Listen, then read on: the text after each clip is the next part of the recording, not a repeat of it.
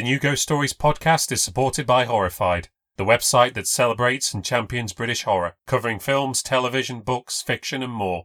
You can visit Horrified at horrifiedmagazine.co.uk and find them on Twitter, Facebook and Instagram at horrifiedmag.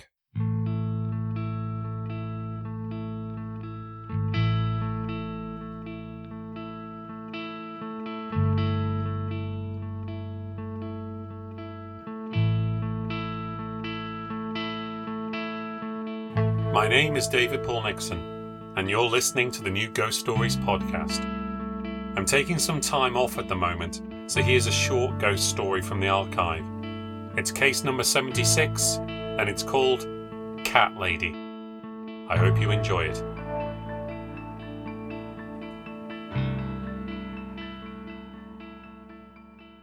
The following story has been shared under an agreement that respects the right of the subject to remain anonymous. Certain names, dates and locations have been changed to protect that anonymity. Events that feature in this story may be part of the public record. If you believe you recognise any of the places, people or events that feature in this story, I ask that you not reveal any knowledge or information publicly, out of respect for the subject's right to remain anonymous. I used to be able to hear her through the walls. You'd hear her talking to them. What are you doing? What have you got there? Are you being good? You know, like they were her kids or something. Used to get on my nerves. When I'm working, I'm up at around 5 or 6. When I'm not working, I still usually wake up the same time. Can't help it. I'd try going back to sleep, but she'd keep me awake talking to the cats. I don't know what was up with that downstairs bedroom. As soon as Shell moved out, I took her room upstairs. It was smaller, but at least it was quiet up there. I don't know how many of them she had. At least 3. I mean, there was definitely a black one, a ginger one, and a brown one. But I swear they weren't all the same cats. They had different spots and marks on their fur. Used to shit in the backyard. She had no one else living there, and I don't think she ever had friends over. At least I never heard them. Then he showed up. I'd met him a few times down the road in the Lion. He was a cocky prick from the start, all swanky suits and sunglasses and car keys. He always used to come marching in and slam his keys down on the table like he was cock of the walk just getting home. Tosser. He was an estate agent or developer or something, buying up all the derelict and shitty council houses and doing them up to sell on, mostly for student landlords. You didn't need to do anything fancy for the student houses. Just paint the walls and put locks on the doors. That's what he used to tell me. He used to talk to me because no one else in the Line wanted to have anything to do with him. Not exactly the most open-minded mob in there. They're the kind of thick-skinned old bastards who think giving women the vote was too much of a fucking liberty. They see a big black guy walk in flashing his cash and, well, if he hadn't been built like a brick shithouse's dad, then they'd have glassed him and kicked his ribs in. Instead, they just kept their distance and called him the N-word when his back was turned. Me, I'll talk to anyone. In my business, it's mostly Poles and Russians these days anyway. They're the only ones desperate enough to do the work. Doesn't pay to be having a problem with where someone's from. Wouldn't get any work if I did. Anyway, what's so great about England anyway that makes us so high and bloody mighty? Couldn't stand the bastard. But he talked to me anyway. I put up with it because I hoped he might throw us a bit of work, us both being in the same sort of business. And when you're out of work, it's not like you got much else to do. Believe it or not, there's only so much Sky Sports you can watch before you start to go a bit mental. I think he already knew me from somewhere, but he was like that anyway. He always acted as if he was your best mate, even if you hardly knew him. So after seeing him down there a few times, suddenly he starts turning up next door. I thought at first that he was the new landlord and wondered whether he'd be paying me a visit too. But the old cat lady turned out to be his aunt. First we'd heard about her having any relatives. Me and Greg had never seen anyone show up there before, except for the postman or when her shopping would get delivered. They'd bring the cat food in on huge trays. I swear that's all they ever brought her. We thought she was living on that as well. He showed up there a few times. It was a bad summer for me, recession and all. I was having to sign on and just had to sit around doing nothing. And it really drives me up the wall. Always like to be busy, you know. And you can't afford out when you're skint. You search for pennies just to have a pint. But he'd show up there every so often, and a couple of times they'd have a row.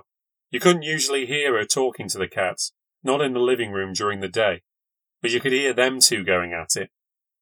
Don't know what about. I used to turn the volume right up, but it didn't take a rocket scientist to guess. And then when he was gone, she'd carry on with the cats, telling them how she wasn't going to be turfed out of her own home. After a couple of rows, he didn't show up for a while, and he wasn't down the line either. Then one day, close to the end of summer, I think, because I had a couple of weeks working for my cousin Nick doing house clearances, but I was back on the dole then. I came home and there was an ambulance parked outside our house. I was a bit worried at first. Thought Greg had maybe lodged it too much once and for all. But it was outside her house, the cat lady, and I walked to the door, my door, just as they were wheeling her out. She was zipped up in a bag, finally kicked it. The neighbours had found her, Polish couple. They'd heard the cats making a racket and had gone round to complain. They saw her lying face down in the hallway, weren't sure how long she'd been there. Sad way to go on your own like that. I mean, if those two nosy buggers hadn't looked in, she might have laid there for weeks. You know, it was only then that I realised that I had no idea what she looked like. 2 years I'd been there. Didn't know what she looked like. Never looked her in the face once in all that time. Pretty sad, really. But I suppose that's just what folks are like these days. I only know the Polish pair because they're always complaining to someone about the bloody noise. Anyway, he didn't waste his time. They were around there in days cleaning the place out. Loaded a couple of vans up with junk and then came over to renovate the place. I used to chat to the guy in charge when I saw him, still trying to find work. Apparently the place was covered in cat shit. Took him days to scrape it all out. The cats were gone though. No sign of them unless Mr. Flash took them away. I could imagine him going down the canal in his BMW to drop off a few sacks. He was a caring kind of guy. Yeah, we all thought he might have had something to do with it. I mean, you're never sure, and the police never came round and looked the place over. But he wanted the house, and he got it. And we all thought it was just a bit of a coincidence, him showing up just a bit before she died. And what happened next? And I don't believe in ghosts or any of that shit. That was pretty fucking fucked up. The house was done up. The builders had gone and not been back for a couple of days, and I'd looked in and the place looked pretty cleaned up. I was in the line and he was there having a drink with some guys who were trying to pretend he wasn't there. He came to talk to me as usual and he started talking about the place. They'd done a really good job getting it ready. No mention of his aunt or anything. Nothing said about how devastated he was or anything like that. He said I should go around and see it. He was pissed and I wasn't interested. But he wanted to go around there and he wanted me to go with him. So just then he starts talking about what I'm up to, what work I'm doing. And he knows full well I ain't up to shit. But he keeps on. There's some stuff I might be able to help him out with up at the house. And he could use a guy like me to help him. I'm desperate, so I end up going along with it. He drives me there in his BMW, even though he's drunk. He leads us up the path and steps, keeps going on about how his guys are the best, and that's why he pays them more. Seem like the usual bunch of fuckwits to me, but what do I know?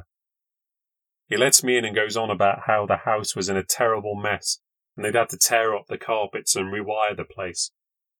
Just showing off. First thing I noticed was he'd put in the panel flooring, which was going to mean shitloads of noise complaints. He showed me the front room. He wasn't sure whether it was going to be a student house or whether he was going to sell it as normal, so it was just empty. Could be a bedroom or a dining room. It was exactly the same house as ours, just the other way around. Fair play, they'd done a decent job of it, but it wasn't anything special. Attic conversion was quite good. And he'd redone the bedroom, new fittings and all. Nice enough. I didn't care, but nice enough. Living room and kitchen were all right. He laughed about having found that the outhouse was still working, so he cleaned it up so they had a second toilet. The last thing he wanted to show me was the basement. All these old townhouses have basements. We had one. Dark and filthy without a proper floor and a low ceiling. You couldn't do much with it except dump stuff down there. And the light didn't work. And it was too dark down there to find out where the light was without a torch. So me and Greg, we never went down there. No one ever did. They were all the same in all the houses we went to. The basement was just a dirty room you stored your crap in. But his house was different. He lowered the floor, tiled it up, made it a proper laundry room with a chest freezer and shelves. It was going to be a proper room you could use. He was proud of this for some reason. I suppose it makes the difference when you've got hundreds of houses that look all the same. So he opened up the door and took me down the steps in the dark. It was late, so there wasn't much light from outside, and the light cord was down at the bottom of the stairs. He waited till I was at the bottom so he could have his ta-da moment. He pulled the cord and the light came on. And yeah, he'd done it up nice. Tiled the floor, painted the walls, put in a separate washer and dryer, and the chest freezer like he said. He put up shelving units. But the thing we both noticed, the thing we noticed first, is that they were all covered in cats. They were everywhere, hundreds of them. Every colour and breed you can think of. They were lined up like a flock of birds, all perched along the tops of the washing machine, dryer and freezer, lined up on all the shelves, one on top of the other, and they were all looking at us, staring right at us. "What the fuck?" he said, just before I could say it. They were all across the floor too. They were hissing, baring their teeth. And then one walked slowly up to him, this big fat ginger one. The cat looked up at him for just a moment. And then he went straight for his balls. He screamed and he fell backwards. He grabbed the light cord as he went down and the lights went out. He tore the cord right out. He fell back into me, pushing me, and I sort of fell onto my side, down against the stairs. They all went for him. Hundreds of them. I could feel them crawling over my legs to get at him. It was too dark. I couldn't see much, but I could see him throwing his arms about, trying to push them off. But there were just too many of them. They were like a living blanket. He tried to throw it off, but it just fell back over him. He was grabbing them and sweeping them away. But they just came back, climbing over each other, to scratch and claw at him. This one cat, scruffy and mangy, it stood on his shoulders, barely over his face, and sank his claws into his head, went at it like a scratching post, tore up his scalp and drew blood. He shook his head trying to roll over and then tried to pull it off. Its claws were dug in so far it took flesh off when he threw it away. But as soon as his face was clear, 4 more cats climbed over the cats on his chest and went over his head and face, covering him. He probably couldn't breathe from under them. I got my senses back and tried to help him. He was lying across my legs, so I couldn't quite stand up. Cats were falling into my lap, but they weren't interested in me. It was as if I wasn't even there. I put my hands under his shoulders and tried to pull him up. He was screaming like a girl. He was out of his mind with fear, terror. I was able to push him up the stairs on my heels. I pulled myself from under him and was able to get him part way up. But the cats didn't give him up easy. I could feel him moving around on my legs, scrambling and jumping up, trying to claw him any place that they could. I stumbled most of the way up. Before I got to the top, I almost dropped him. They were still climbing all over him, and he was still screaming. But he got one hand on the handrail to stop himself from falling, and they went for it. Straight away they tried to loosen his grip, bit and scratched into his hand and arm, but I got my footing back, and I got him back onto the landing and pulled him into the living room. When we were in the light, the cats made a run for it, and all piled towards the back door. I dropped him on the carpet. They'd done him up pretty bad, his shirt all torn, with blood soaking through. and his arms were pretty shredded as well. He only had one shoe on. It was just a torn sock with bloodstains on it. It was pretty horrific. But you know, for a moment I thought it wasn't that bad. I mean, it were bad. But not like being cut with a knife. There were small, shallow cuts. But that's before I really saw his face. He had both his hands clutched over it, and you could see the blood running between his fingers. I called an ambulance while he rolled around in agony. He couldn't even speak. He was that traumatized. They operated as soon as they could, but in the end they just couldn't save his eye. He had to have a glass one put in, and you could tell as well, it didn't look that good. And the scars on his forehead didn't heal either. You could see them the last time I saw him. He wasn't driving his BMW then, I can tell you. He avoided me. He's not his confident old self anymore. I suppose he got what he deserved. If he did what we think he did, that is. The cat certainly thought so. There's always a dog person anyway. We've got one at home now. You know, just in case.